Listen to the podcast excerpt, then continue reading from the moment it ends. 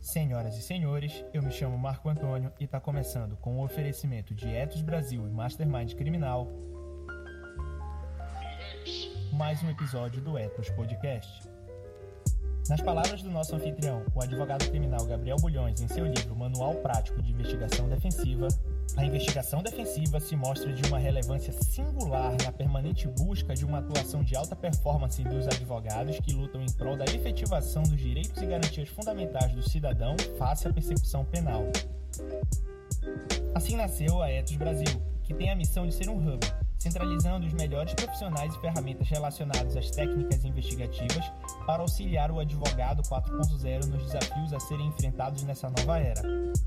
Esse mesmo ideal vanguardista serviu de base para a criação do Etos Podcast, que é fruto de discussões acerca da chamada Prova Penal 4.0, no âmbito da Comissão de Investigação Defensiva do Mastermind Criminal.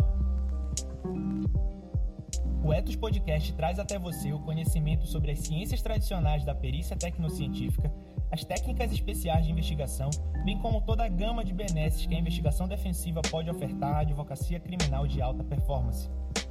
Sem mais delongas, vamos ao nosso episódio.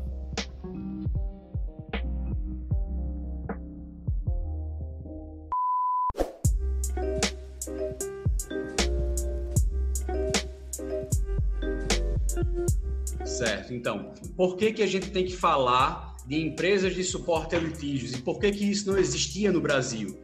Né? A gente não tinha a prática da advocacia brasileira, pelo menos regra geral, de uma advocacia que investigava, como, por exemplo, sempre foi nos Estados Unidos. Então, o Alexandre Moraes da Rosa está falando é, agora de um contato recente que ele teve com um colega dele americano, que é está, está exercendo advocacia lá nos Estados Unidos, que lá a prática comum é de quando o cliente for procurar um advogado, ele já tem que saber que ele tem que ter o valor dos honorários do advogado e um budget, né? Ali, é, um, uma reserva à parte para lidar com o suporte ao litígios, que aí vai lidar com todos os tipos de atividades que, é, acessórias que a gente pode enfrentar na prática, né? A contratação de peritos, de experts, de detetives particulares, de ferramentas de investigação, outras coisas mais.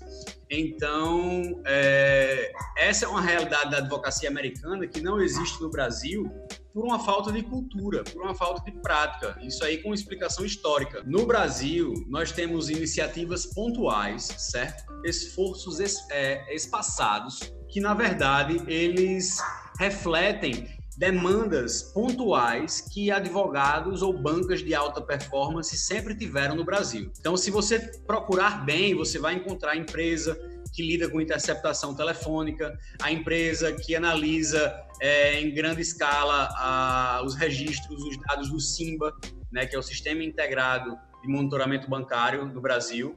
Nós temos é, empresas que lidam com é, levantamento de informações de campo, especializadas em, em diligências, em campanas com detetives particulares, mas a gente não tem esse ramo de forma estruturada dentro do Brasil.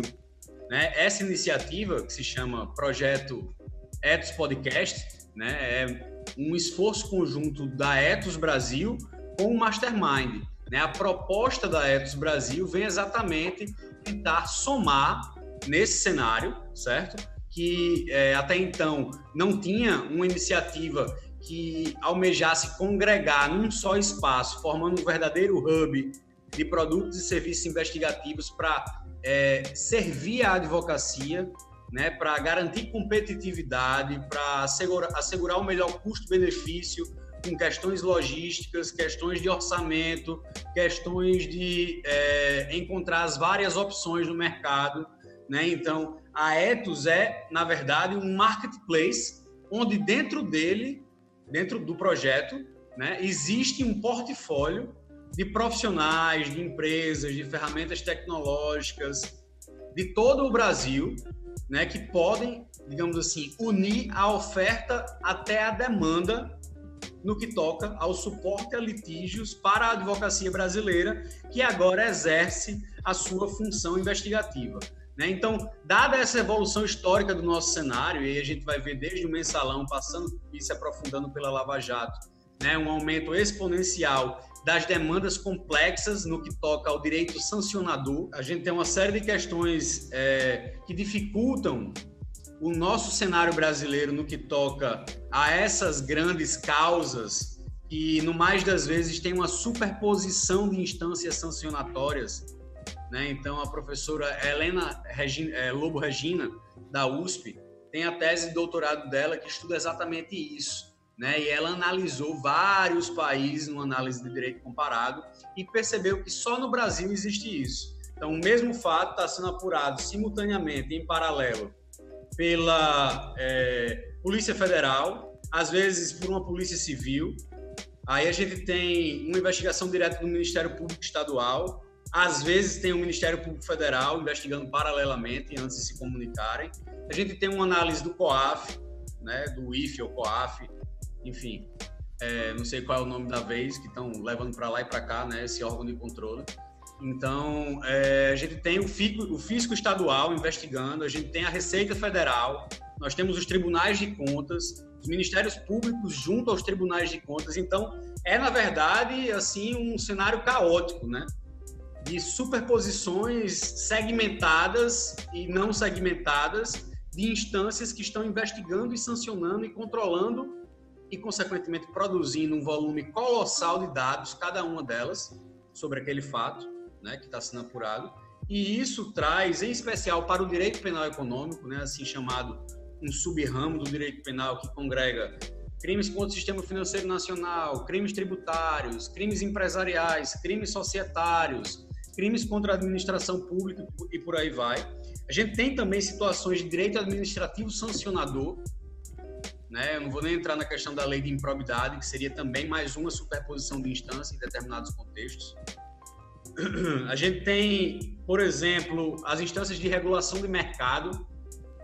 Né? Então, se eu pensar no CAD, né, nosso órgão de regulação da concorrência, se eu pensar na CVM, se eu pensar em instituições desse tipo, nós vamos ver que existem muitas outras instituições do que aquela competência originária de matriz constitucional de que a investigação cabe à polícia judiciária. A gente tem, na verdade, é, uma confusão generalizada, um cenário caótico em determinadas operações, em determinados crimes, em determinados contextos, que levam a uma necessidade indesviável do advogado, da banca de advocacia, reconhecer com muita humildade a sua ignorância, né? a sua incapacidade. Aqui eu falo ignorância no sentido mais genuíno e positivo da expressão.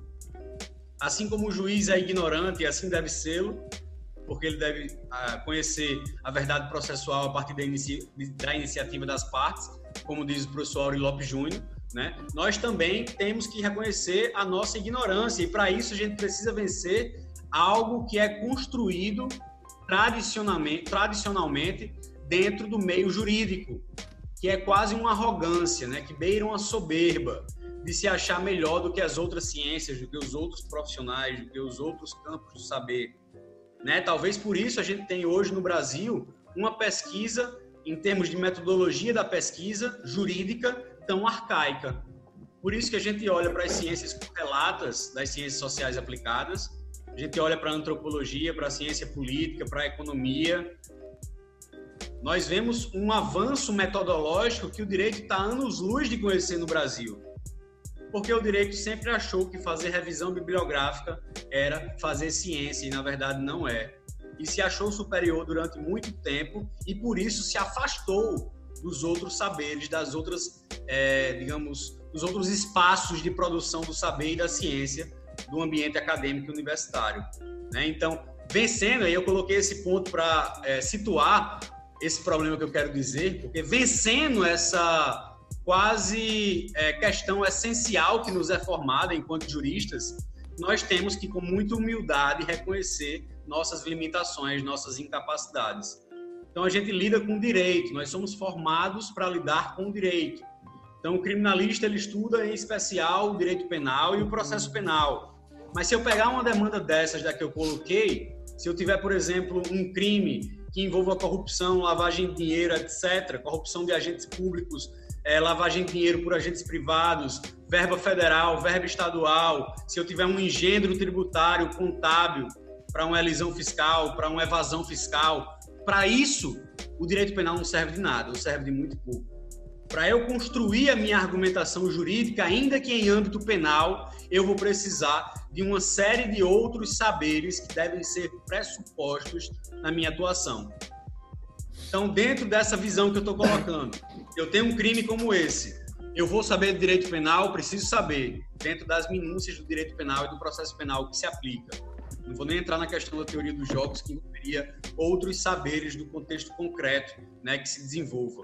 Não vou entrar nesse aspecto. Mas aí eu levo para outra questão. Se eu não souber de direito administrativo, ou de direito tributário, ou de direito econômico, para eu lidar uma, com um grau de maturidade, me garanta o máximo de resultados possíveis, como é que eu, criminalista, vou me atrever a enfim, é, debruçar, fazer, digamos assim, a análise perfunctória de um contexto tributário, se eu não estudei para isso? Como é que eu vou fazer isso aí para aprofundar um pouco essa questão tributária? Como é que eu vou fazer a discussão de uma nulidade, de uma autuação, de uma infração qualquer no aspecto tributário administrativo, se no direito penal e no processo penal brasileiro a jurisprudência não aceita que aspectos do direito tributário sejam tratados na seara penal.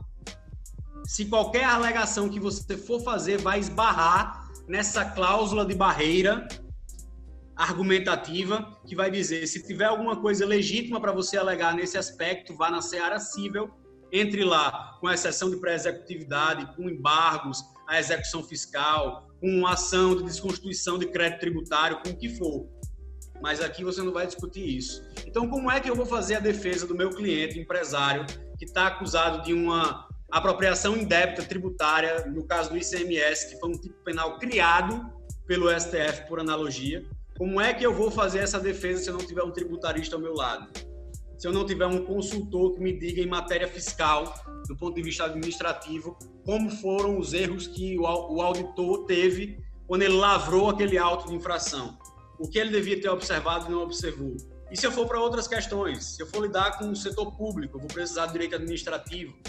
Se eu estiver lidando com licitações, que é quase uma regra geral quando a gente está lidando com corrupção, eu vou precisar de alguém que entenda muito de licitação, que é quase um mundo à parte dentro do direito administrativo. Se eu estiver lidando com crimes contra o sistema financeiro nacional, eu vou precisar de uma, de uma pessoa que entenda do sistema bancário, se eu estiver lidando com a questão concorrencial, eu vou precisar de alguém que entenda, entenda do direito antitruste, do direito anti é, é do direito anticoncorrencial. Eu estou começando pelo mais alto nível de complexidade para a gente ver esse ramo de mercado, que é o suporte a litígios, hoje como uma necessidade indesviável para a advocacia.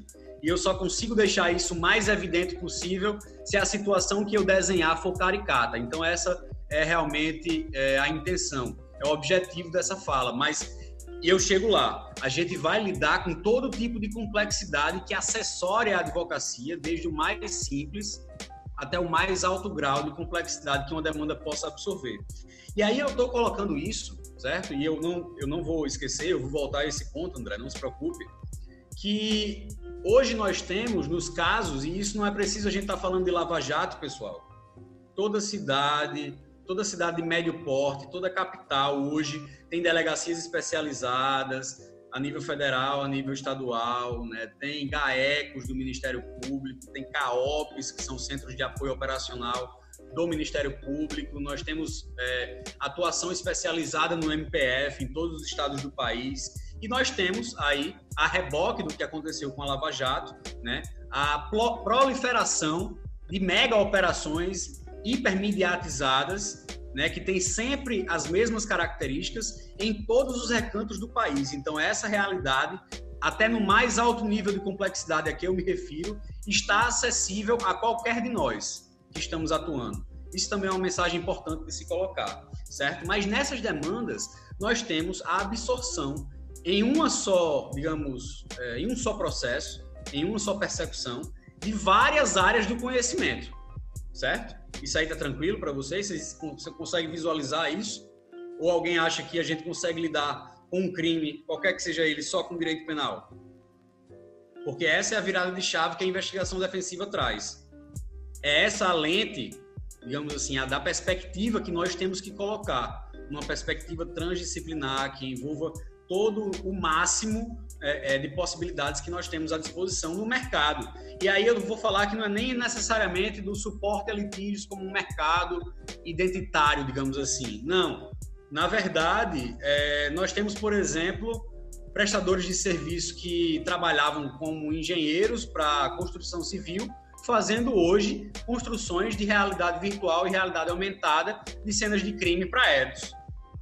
Né? São pessoas que estão sendo reaproveitadas de uma tecnologia que já era usada, que de uma forma ou de outra é acessível sim, até num, num caso pequeno do interior, né? há possibilidade de se fazer, porque inclusive quando você está falando em, em realidade 3D, em projeção virtualizada, você está falando necessariamente é, de um nível de detalhamento que é variável.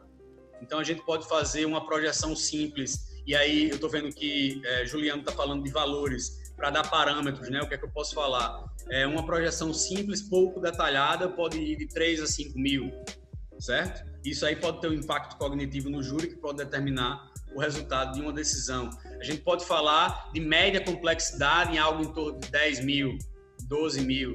E aí a gente pode passar, assim, até a projeções hollywoodianas, né? Que aí o nível de complexidade e, consequentemente, o tamanho do orçamento vai estar condicionado à disponibilidade do caso concreto.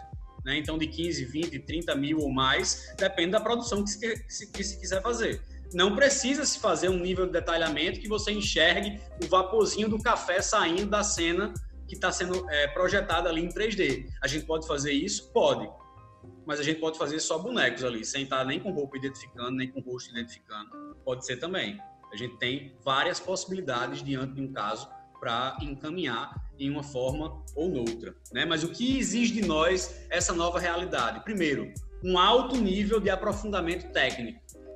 E muitas vezes um aprofundamento técnico em searas que não são do direito penal ou processual penal, que são de outras searas do direito, ou mais, em searas que não necessariamente envolvem o direito.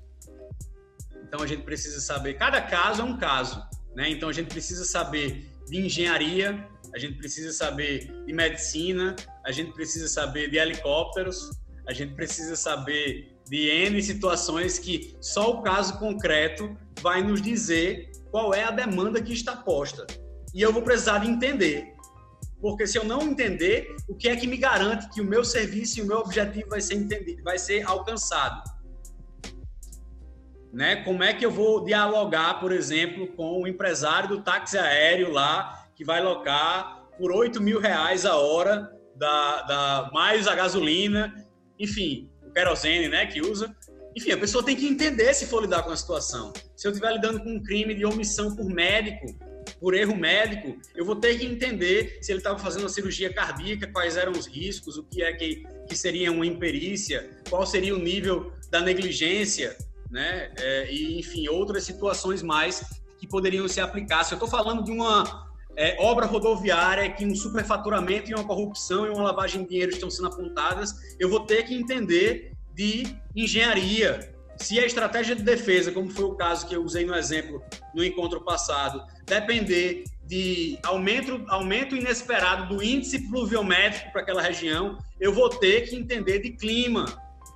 Eu vou ter que entender de chuva. Vou. E não tem nada de mais nisso, pessoal, porque a informação está aí, é acessível. Basta que seja feita uma busca qualificada na própria internet. Você consegue encontrar qualquer coisa que você quiser e que você for demandado em um caso concreto.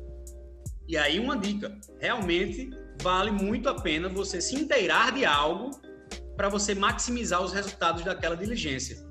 Seja o que você for fazer com um detetive particular, seja o que você for fazer com um perito, um assistente técnico de qualquer área, seja qual for a perícia, o profissional, o saber, o expert que vocês forem acionar, vocês precisam saber minimamente do que se está tratando ali. Primeiro, para vocês não serem enrolados. Primeira coisa, para ninguém ser enrolado, né? está comprando ali gato por lebre, numa situação que não condiz com a realidade. Porque se a gente está fazendo isso a partir de um método científico preocupado com cadeia de história de prova e outros temas mais, nós, uma hora ou outra, vamos esbarrar com um oponente do outro lado desse jogo processual que vai escrutinar o nosso elemento de informação. E se eu não partir de um elemento, de, uma, de um método científico, de uma metodologia bem estruturada, qualquer elemento que eu apresentar pode ser desconstruído. E ciência é ciência. Você pode fazer ciência aqui na China, no Japão, na Alemanha. Se você está fazendo uma perícia pautada em método científico, ela pode ser validada ou revalidada 500 vezes. Vai se chegar ao mesmo resultado, ou pelo menos deveria. Né? Isso aí é, inclusive, um grande mito das ciências técnico-periciais, né? É, com relação à questão da possibilidade de se chegar a resultados diferentes utilizando o mesmo método ou métodos diferentes. Né? Então, nesse ponto da perícia, ainda para fechar, nós temos várias possibilidades de usar uma perícia no processo penal ou na investigação defensiva. Né? Nós podemos, como assistente técnico, indicar o perito para aquisitação complementar ou para acompanhar a própria realização da perícia em loco. Nós podemos fazer uma perícia autônoma em paralelo, revalidando o método que o perito oficial está fazendo para ver se obtém aquele mesmo resultado e se o resultado for divergente, se apresenta essa, essa prova pericial. Nós podemos fazer uma perícia autônoma por fora do procedimento oficial que não está sendo feita por perito, perito, oficial e depois juntamos isso é, é, no momento adequado, que a estratégia é indicar, a estratégia do caso concreto, né, a teoria do caso. E assim a gente vai, né, digamos, moldando as possibilidades que está lá como premissa maior, a nossa premissa maior, que são os nossos casos concretos.